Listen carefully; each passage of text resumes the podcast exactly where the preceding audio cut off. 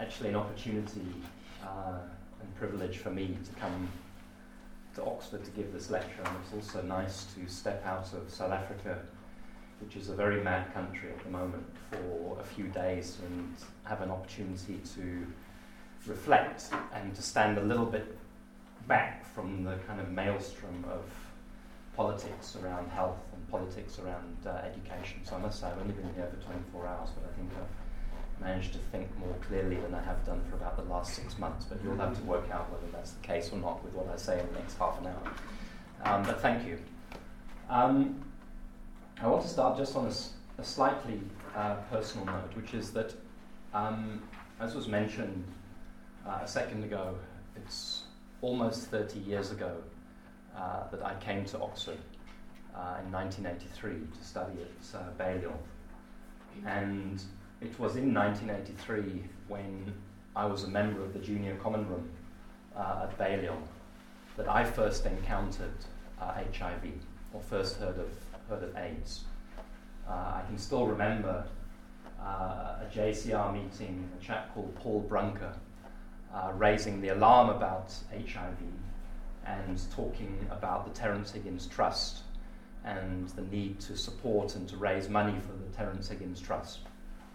And to be honest with you, in 1983, I didn't pay a great deal of attention to HIV and AIDS. I was in my mad uh, ultra left socialist phase, as has been hinted uh, just now, and I thought it was more important to sell the militant newspaper at Cowley Car Factory uh, than to pay attention to one of the real challenges that was facing uh, the globe.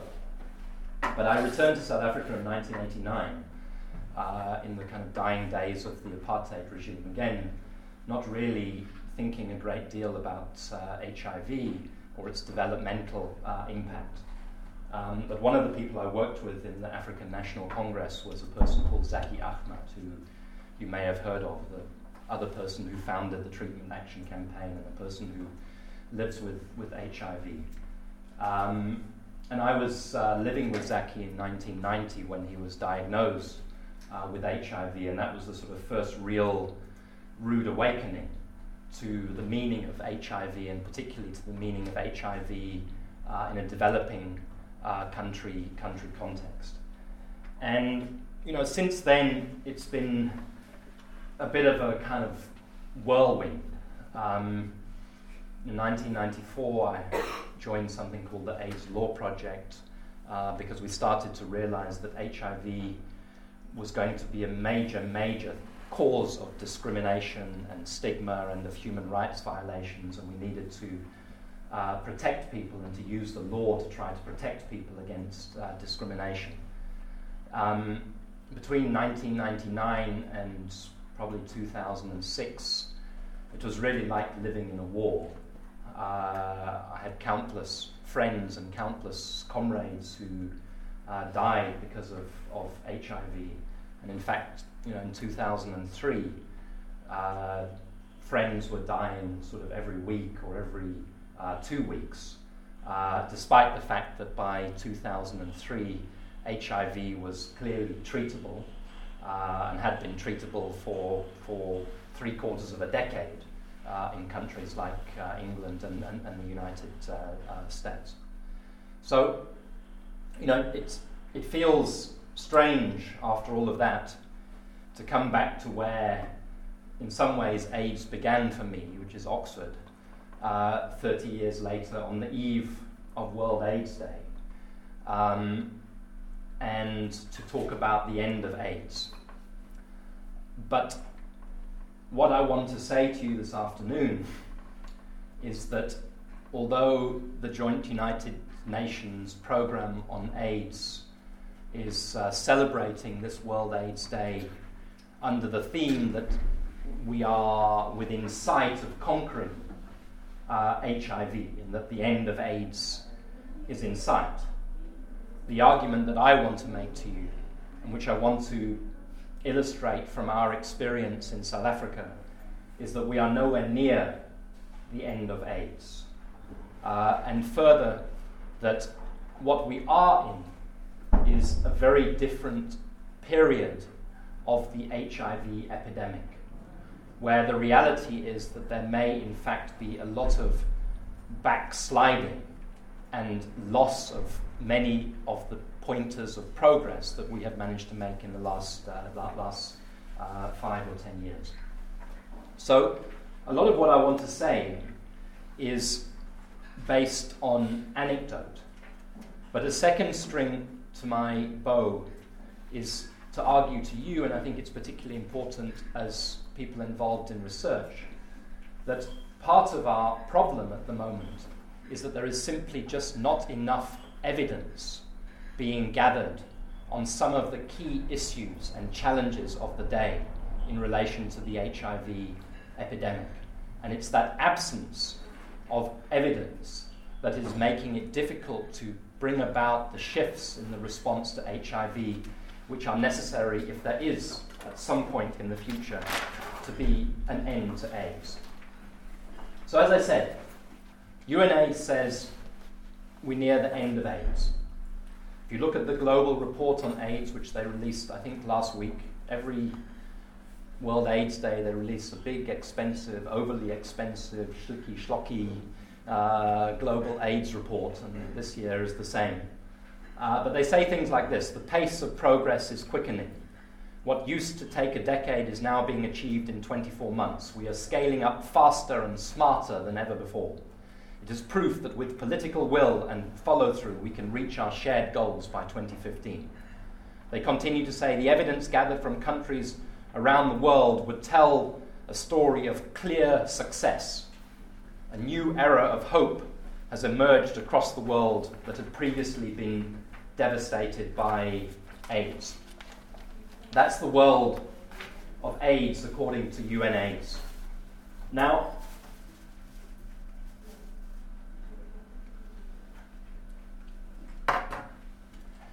there is no doubt that in the last decade, there has been significant progress on HIV.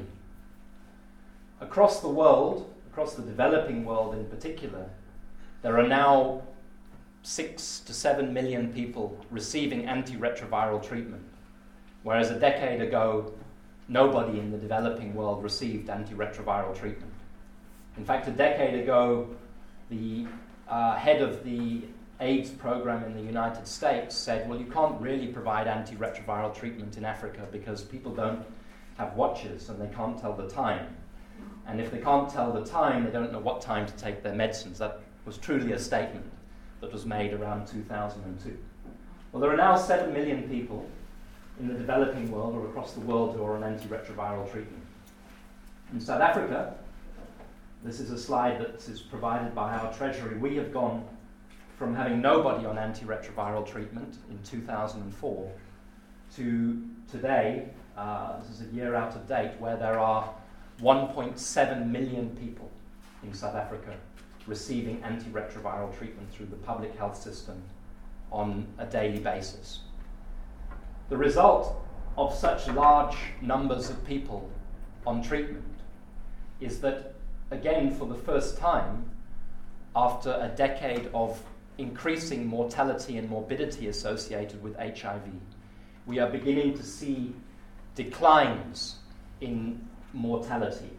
And this is a slide from the Treasury, which, as you can see, the number of deaths per annum related to HIV have dropped by about 100,000, have dropped almost by a third in the last five years since the serious uh, scaling up of access to antiretroviral uh, treatment.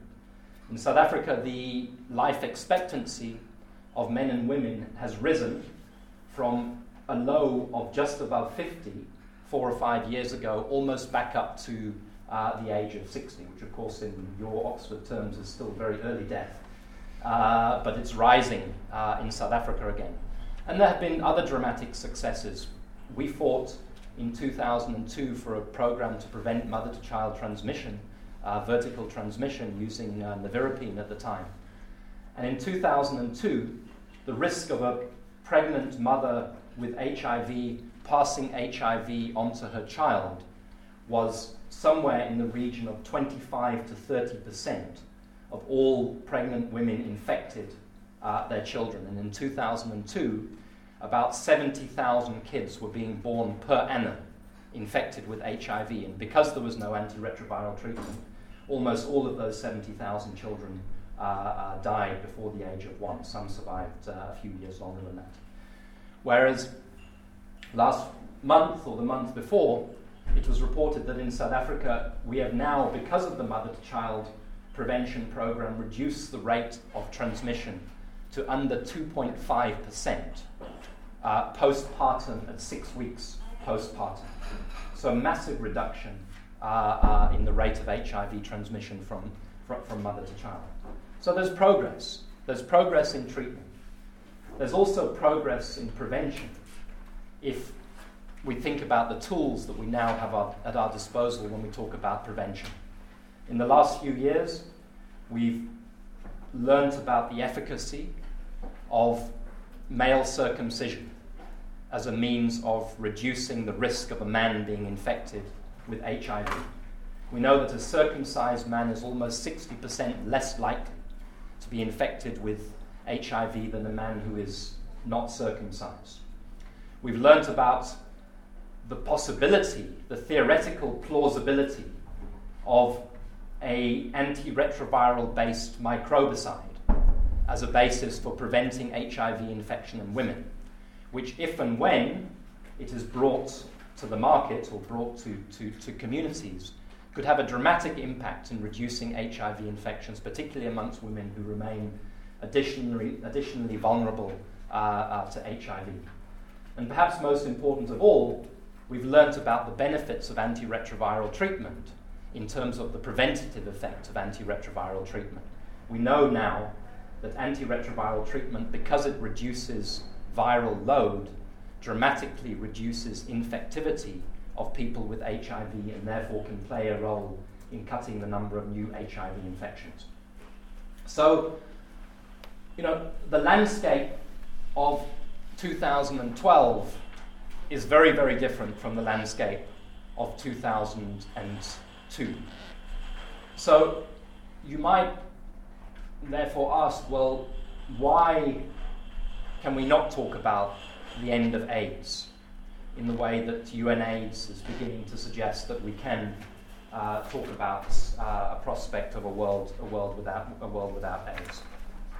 Well, the argument that I want to make to you is that in many ways, the very success of our efforts against HIV has created a new set of challenges, and that we have not internalized or fully understood the challenges that we now face in a context where, in my country, there are nearly 2 million people receiving antiretroviral treatment on a daily basis, where across the world, mostly in developing countries, there are 6 million people receiving antiretroviral uh, uh, treatment, and where health systems in developing countries, usually weak health systems, are being required to support a program around HIV and TB, which they struggle to maintain uh, a grasp on. And, and, those are some of the, some, some of the challenges. So, what I want to, to do is to identify what I think are some of the threats, uh, threats which, if we do not uh, develop policy and programs for, run the risk of unraveling progress that I have uh, spent the last five minutes uh, describing. What are some of those threats? Well, to go back to my initial slide, I want to talk about five things in particular. The first is ARV related side effects and the impact of ARV related side effects on both take up of treatment and of adherence to treatment. The second is the challenge of retention of people diagnosed with HIV within systems of care. The third is this issue of adherence and what we do and what we don't know about adherence and what are the challenges to uh, drug adherence. And as you know, we're still at a point where people must strictly take their medicines on a daily basis, otherwise, risk developing viral uh, resistance. The fourth point I want to talk about is the question of a new generation of human rights violations that are associated, no longer associated really with discrimination on the basis of uh, HIV status, but ironically are associated with rights and the need to roll out programs to prevent HIV and to treat HIV and the degree of coercion that is developing in the rollout of those, uh, th- those programs. And then the final point, just before I come to a conclusion, is to talk about what is happening within civil society. Because if you study the history of the epidemic, one of the things you will not fail to notice is that the motor of the rapid progress around the treatment of HIV has always been a motor fueled by people infected and living with HIV and fueled by activism. Now, what happens when that motor begins to run out of fuel? What happens when that motor stutters, when it's, when it's not sustained? What does that say for the, for, for, for the next decade in relation to this epidemic? So, first of all, just to talk a little bit about, uh, a little bit about side effects. Now, I don't want to over exaggerate side effects, so don't get me wrong. Uh, you know, I lived through 10 years of what we called AIDS denialism in South Africa, where people like President Thabo Mbeki exaggerated uh, the medical side effects associated uh, with HIV and used it as justification to delay uh, providing medicines through the public, public health system. But what we are seeing, and I think what we'll see increasingly, is that because of the delay in introducing newer and better antiretroviral treatments with lower side effect profiles to people in developing countries. And because of the growing numbers of people who are on treatment, we are seeing larger numbers of people with, with side effects. Now, just to give you an, an example, as you probably know, one of the worst drugs we have in our arsenal against uh, HIV a drug that has been thrown out of the window many years ago in countries like this is stavudine or D4T, one of the early antiviral uh, drugs that, of course, saved a lot of lives and continues to save a, a lot of lives. Stavudine should have been replaced and has in most countries of the world been replaced with a newer, better drug called tenofovir in combination with tenofovir. But in countries like South Africa, and if we still have this problem in South Africa, uh, in many other developing countries, because stavudine is cheaper and because tenofovir is expensive, stavudine continues to be uh, used quite w- widely in first line uh, treatment regimens. Now, stavudine is associated with three or two side effects in particular. The most common side effect is something called lipodystrophy. I think people know, you probably know what lipodystrophy is. It's basically fat uh, redistribution. Um, and uh, can be a cause of embarrassment, to put it mildly, stigma, uh, to put it extremely. You know, in South Africa, we get pictures in the newspaper. Uh, you know, we have sensational newspapers there, just like you have sensational newspapers of women with grossly enlarged breasts, for example, that are consequence of, of stav- or men with, it's a horrible term, I don't like to use it, but what people sometimes call buffalo hump, which is a redistribution of uh, again, fat to the, to, to, to the back of the, the, neck.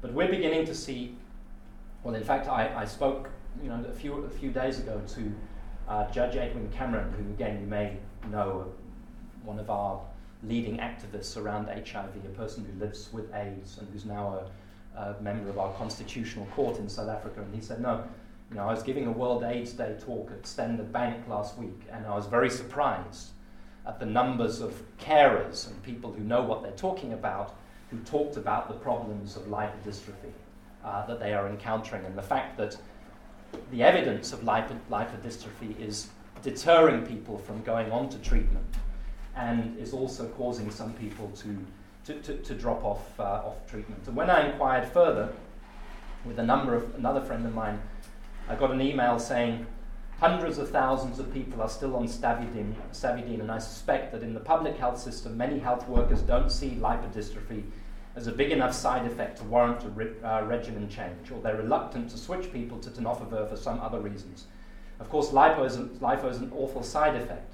It's probably not life threatening, at least in the short term, but it's psychologically terrible, and patients should be taken off D4T or AZT when they, have, when they have symptoms of it. So I think that is challenge number one, if you like, that we have to take uh, much more seriously, and that has a number of uh, implications for the expansion and for the quality of, of uh, treatment for HIV. And of course, if we're not getting people onto treatment for HIV, we're not getting the preventative benefits of, of, of HIV treatment.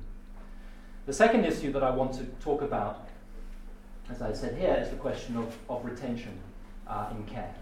And again, this lecture has given me an opportunity to investigate what I have uh, suspected uh, about declining retention uh, for some time. And I suspect it because in South Africa we do not have quality monitoring systems to monitor what happens between the point when a person is diagnosed with HIV, the point at which they need to enter into care for treatment, and what happens after they've, they've begun treatment. So this morning I, I sent an email to uh, somebody called Dr. Francois Venter, who is one of South Africa's most uh, experienced HIV uh, clinicians, who's been treating uh, people since the beginning of the HIV epidemic, and said to him, Francois, what do you think is going on? And Francois's response was, initially, and I'll just read this, initially our retention was superb. And now I worry it seems to be falling down a bit. Programs are becoming a bit easygoing. This has to do with poor monitoring and evaluation and follow up systems and attention to social issues. Also, the recurrent drug stockouts undermine patient confidence in the system. I'll come back to that. as integration has occurred, as it should, and I see we'll be debating horizontal versus vertical uh, programs uh, later this afternoon, people now see the real face of healthcare, which is not the friendly, happy, HIV motivated docs and staff of the past. Which is exactly right. You know, when we started our programs, we started them as specialized programs. We started them with activist doctors, activist nurses, people empathetic and sympathetic and determined to prove the success of this program. Now it has been mainstreamed into the health system as a whole, and the health system as a whole treats all people badly and doesn't distinguish between treating people with HIV badly uh, and treating other people badly. And that has a negative impact on, on, on, on retention. And to the extent that there is evidence, uh, some which Lucy pointed out to me yesterday afternoon, it bears out the cause for concern about, uh, retention, about retention and about uh, adherence. Uh, Lucy drew, drew my attention to a meta analysis, you'll see it in the paper, uh, by Rosen and Fox, which again looked at a large number of studies. I think it was published in 2011, a large number of studies uh, that looked at retention and looked at different phases of, of retention. Now, one of the points that they made was that these studies are all very different, uh, that the studies don't ask, all ask the right question. And they say, in relation to the question, what proportion of patients who test positive for HIV are staged, enroll, and remain in pre ART care until ART eligibility and initiate ART? It's not possible to answer that question with the data available, a research gap. But they then go on to say, but we tried. We did carry out some investigation.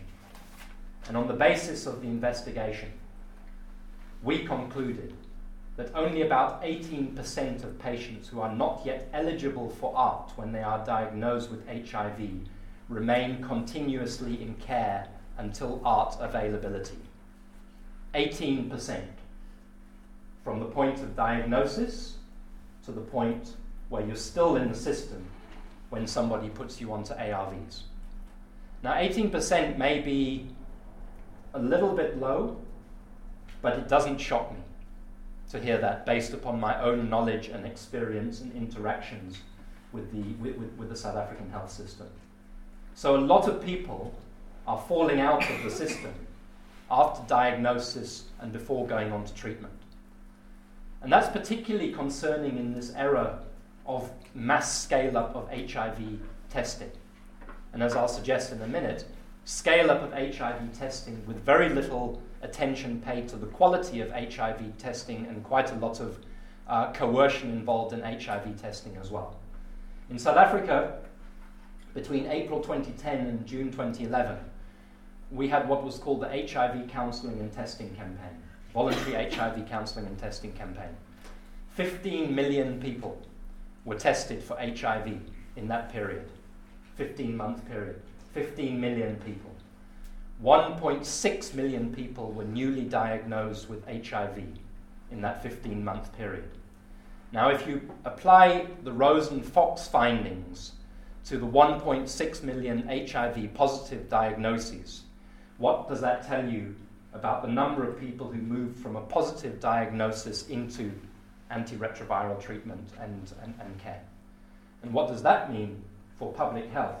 And what does that mean for the so called end of AIDS? So, those are the issues around retention.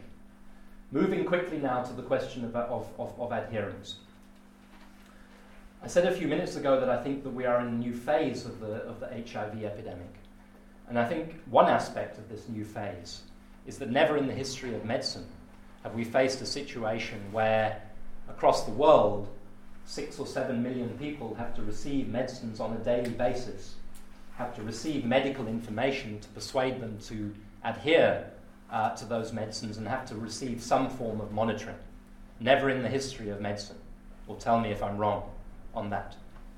In South Africa, 1.7 million people. Now, we're not monitoring adherence. We can tell you that there are two million, that there have been two million people who have started treatment uh, in the last uh, eight years, seven or eight years. We can tell you that there's 1.7 million people who are still on treatment.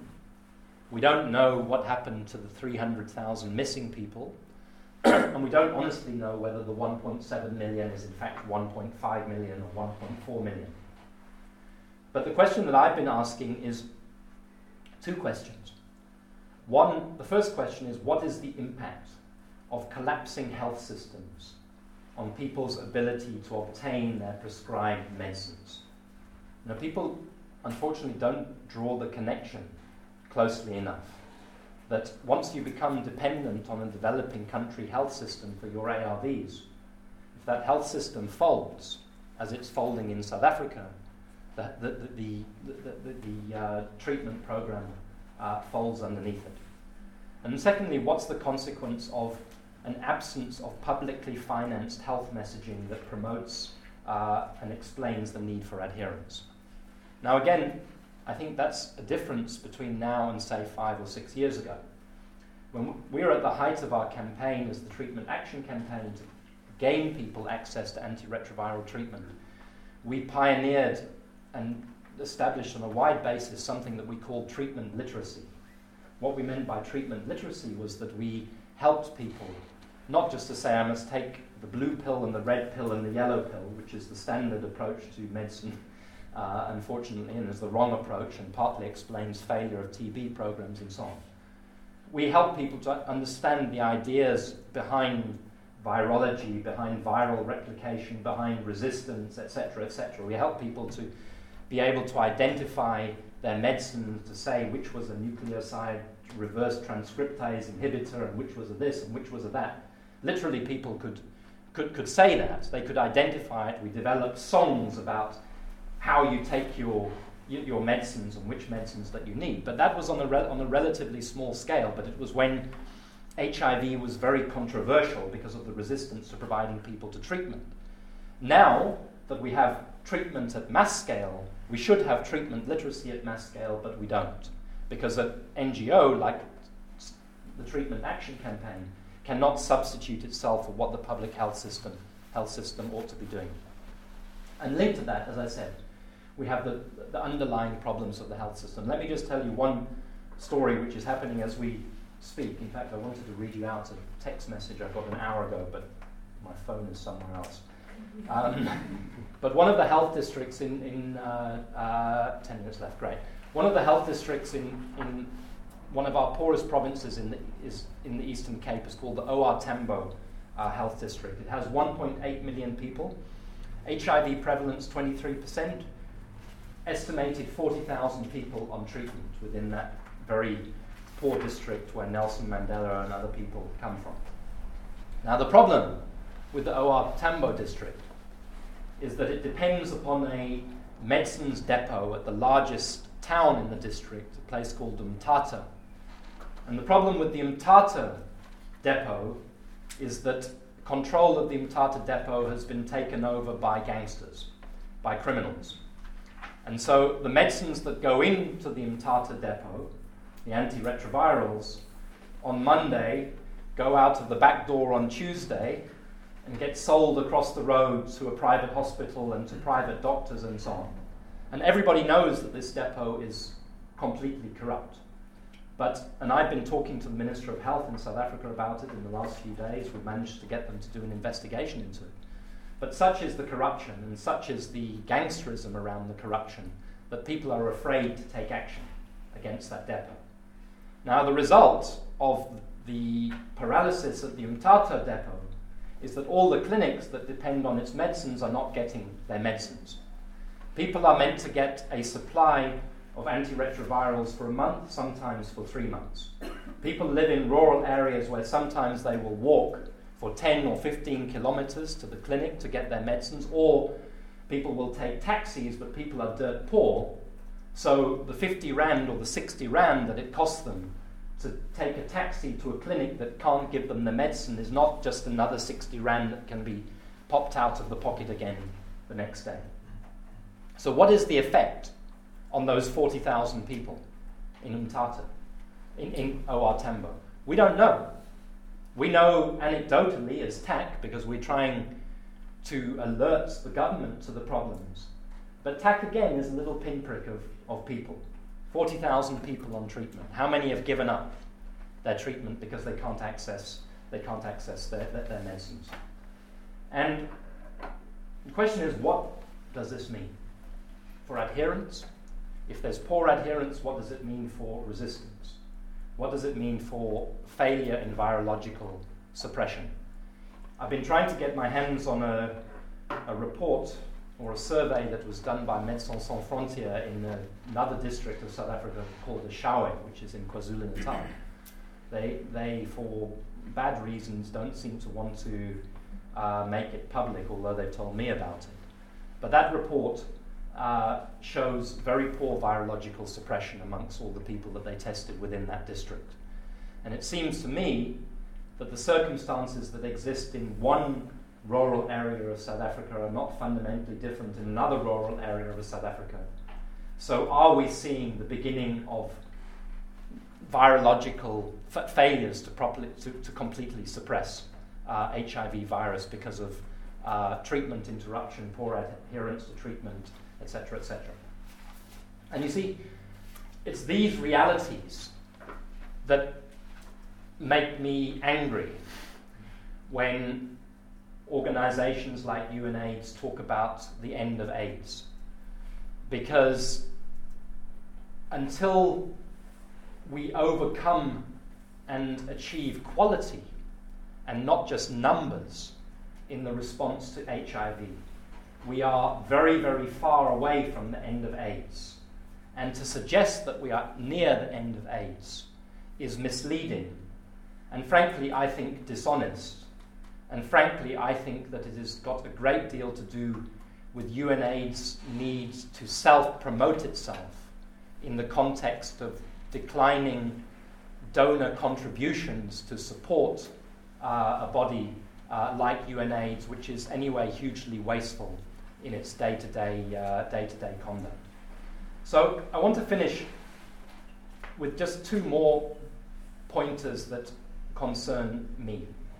Uh, and that is the question of uh, human rights violations and, uh, and, and, and, the weakening of civil society. And I've lost where I was going with the slide, so I won't worry about that too much. Um, uh, but as I said a minute ago, in, in my view, the social environment around HIV may be worsening in certain respects. Because where in the past there was apathy, there is now a numbers game associated with HIV prevention and with HIV treatment. And in this numbers game, there is a robbing of individual autonomy and individual rights in order to do what it is said to be the right thing to do. I could give you a lot of illustrations of that. I think, for example, that the HIV counseling and testing campaign that I referred to, which of course is trumpeted around the world, 15 million people tested for HIV. But what was the quality of those tests? Anecdotally, we heard many, many stories of people who would go to a clinic and they would be told you can't get your medicine, not ARVs, any medicine, unless you have a test for HIV, so that the clinic can get its numbers and it can relay its numbers through to the district and to the province and, and, and up. But I think for me, one of the most graphic and concerning examples in South Africa at the moment is around the issue of voluntary male circumcision. Now, as you know, voluntary male circumcision reduces risk of HIV infection in the region of 50 60%. In our most HIV infected province, KwaZulu Natal, we had a very radical development, which was that the king of the Zulu nation in KwaZulu Natal broke with the tradition of the Zulu people, who have not circ- where men have not circumcised for 200 years, and introduced the program of male circumcision uh, in the interests of HIV prevention. Very good. The problem is that kings aren't that democratic. Uh, neither are they that concerned about individual uh, autonomy. The second problem is that in this province of KwaZulu Natal, uh, for a reason that we are still trying to investigate, the province, instead of opting for traditional forceps guided sur- surgical methods of circumcision, which is largely safe, opted to purchase a device called the Tara clamp, uh, which is imported from Malaysia. Now, the Tara clamp is essentially what it sounds like, which is a clamp, which is attached to the penis, and where the man or the boy wanders around for a week uh, with this clamp on uh, until the foreskin drops off. As far as we can see, the Tara clamp was originally developed to carry out circumcisions amongst infants and was never intended for men. Uh, and the Tara clamp was tested in one of the three randomized controlled trials uh, that proved the efficacy of male circumcision in Orange Farm in South Africa. And they stopped using the Tara clamp because of the adverse side effects or adverse consequences of the Tara clamp. But nonetheless, the KwaZulu Natal government opted to use the Tara clamp, probably because there's some corruption involved in the purchase of it. And if I can just read you an email, again, another email report to give you a sense. We are picking up lots of stories of boys and men who are being shepherded into circumcision camps. That's what they're called, circumcision camps. No consent, no proper understanding that if I'm circumcised, I'll have a reduced risk. It doesn't mean that there'll be no risk of HIV transmission, all the, the stuff that we said uh, and really forced to undergo circumcision. So, this is an email. Richard received an urgent call from TAC members of uThungulu district because of serious circumcision complications. The community is in a serious crisis of Tara clamp male circumcision that was done on the 14th and 15th of October at the Emabuyeni tribal court. Uh, we visited some community members, including families. During the visit, I managed to meet young boys, and all of them are in a serious condition after they've been circumcised in the past two weeks. One of the young boys, who is 10 years old, his mother did not receive a consent form for her son. Most of the boys suffered from bad wounds in their private parts, blisters. One of the boys had external bleeding almost three days non stop after being circumcised with the Tara clamp, clamp. He was admitted to hospital. Um, the parents asked for transport to the local clinic to see their children. They were refused uh, uh, transport. Um, The next day, I went to visit a junior secondary school that's where most of the boys are. I managed to meet the school head of department because the school principal was not in the office. The head of the department informed me that after the circumcision, the school is facing a huge challenge, such as high rates of boys absent from schools, boys seeing seat, seating complications, meaning having str- struggling to sit down in the classroom. They need to sit and open their legs because of the pain they feel. Regular out of classrooms because they need to go and drink water. Sometimes you found them standing outside toilets holding the side of their private parts because of the pains they feel. Some are using various walking sticks to accommodate their complications. Uh, this is male circumcision. Uh, and don't get me wrong, and I say this because I know this is being recorded and podcasts, We support male circumcision, consensual, voluntary, properly, ethically, safely conducted male circumcision. But the rush for numbers and the use of devices that are not safe is insupportable and will have an impact on this epidemic as we, as, uh, uh, as we go forward. So, these are some of the challenges that I think we truly face in the real world of AIDS in 2012 rather than in the imaginary world of AIDS in, in 2012. The point that I want to conclude with is just on the issue of, of civil society. As I said, civil society has been a motor for a proper response to, to HIV, wherever you look in the world, at whatever point in the epidemic you look. If you look back to the 1980s, coming into being of ACT UP, the gay men's health crisis in New York, if you look at the early days of the response in Uganda, uh, um, I've temporarily forgotten the name of the project in Uganda. If you look at the emergence of the Treatment Action Campaign uh, in 1998, C- civil society, people with HIV, have defined the agenda, have interacted with scientists, and have changed the way that medicine is approached and that epidemics have approached. Civil society has helped to raise the bar uh, around HIV and potentially to raise the bar around the way we ought to treat many other causes of illness and causes of, causes of disease. But the situation that we face in 2012 is of a weakened uh, civil society. And part of the reason for that is because, whilst it was convenient, it was the flavour of the month in the 2000s for the DFIDs and the Sidas and the Belgians and the Dutch and the, all the rest of them to put a lot of money into HIV. It's not the flavour of the month any longer. And there is a perception taking hold that HIV is being conquered, that HIV is not the global threat that it was once perceived to be, if it was ever that global threat. And as that perception takes root, the money flows out of HIV. And the place where it first flows out of is out of the many community based organizations and non governmental organizations, and to some extent, the activist organizations which have driven uh, the response, not just in Africa, but in Asia, in parts of uh, Eastern Europe, and so on and so on.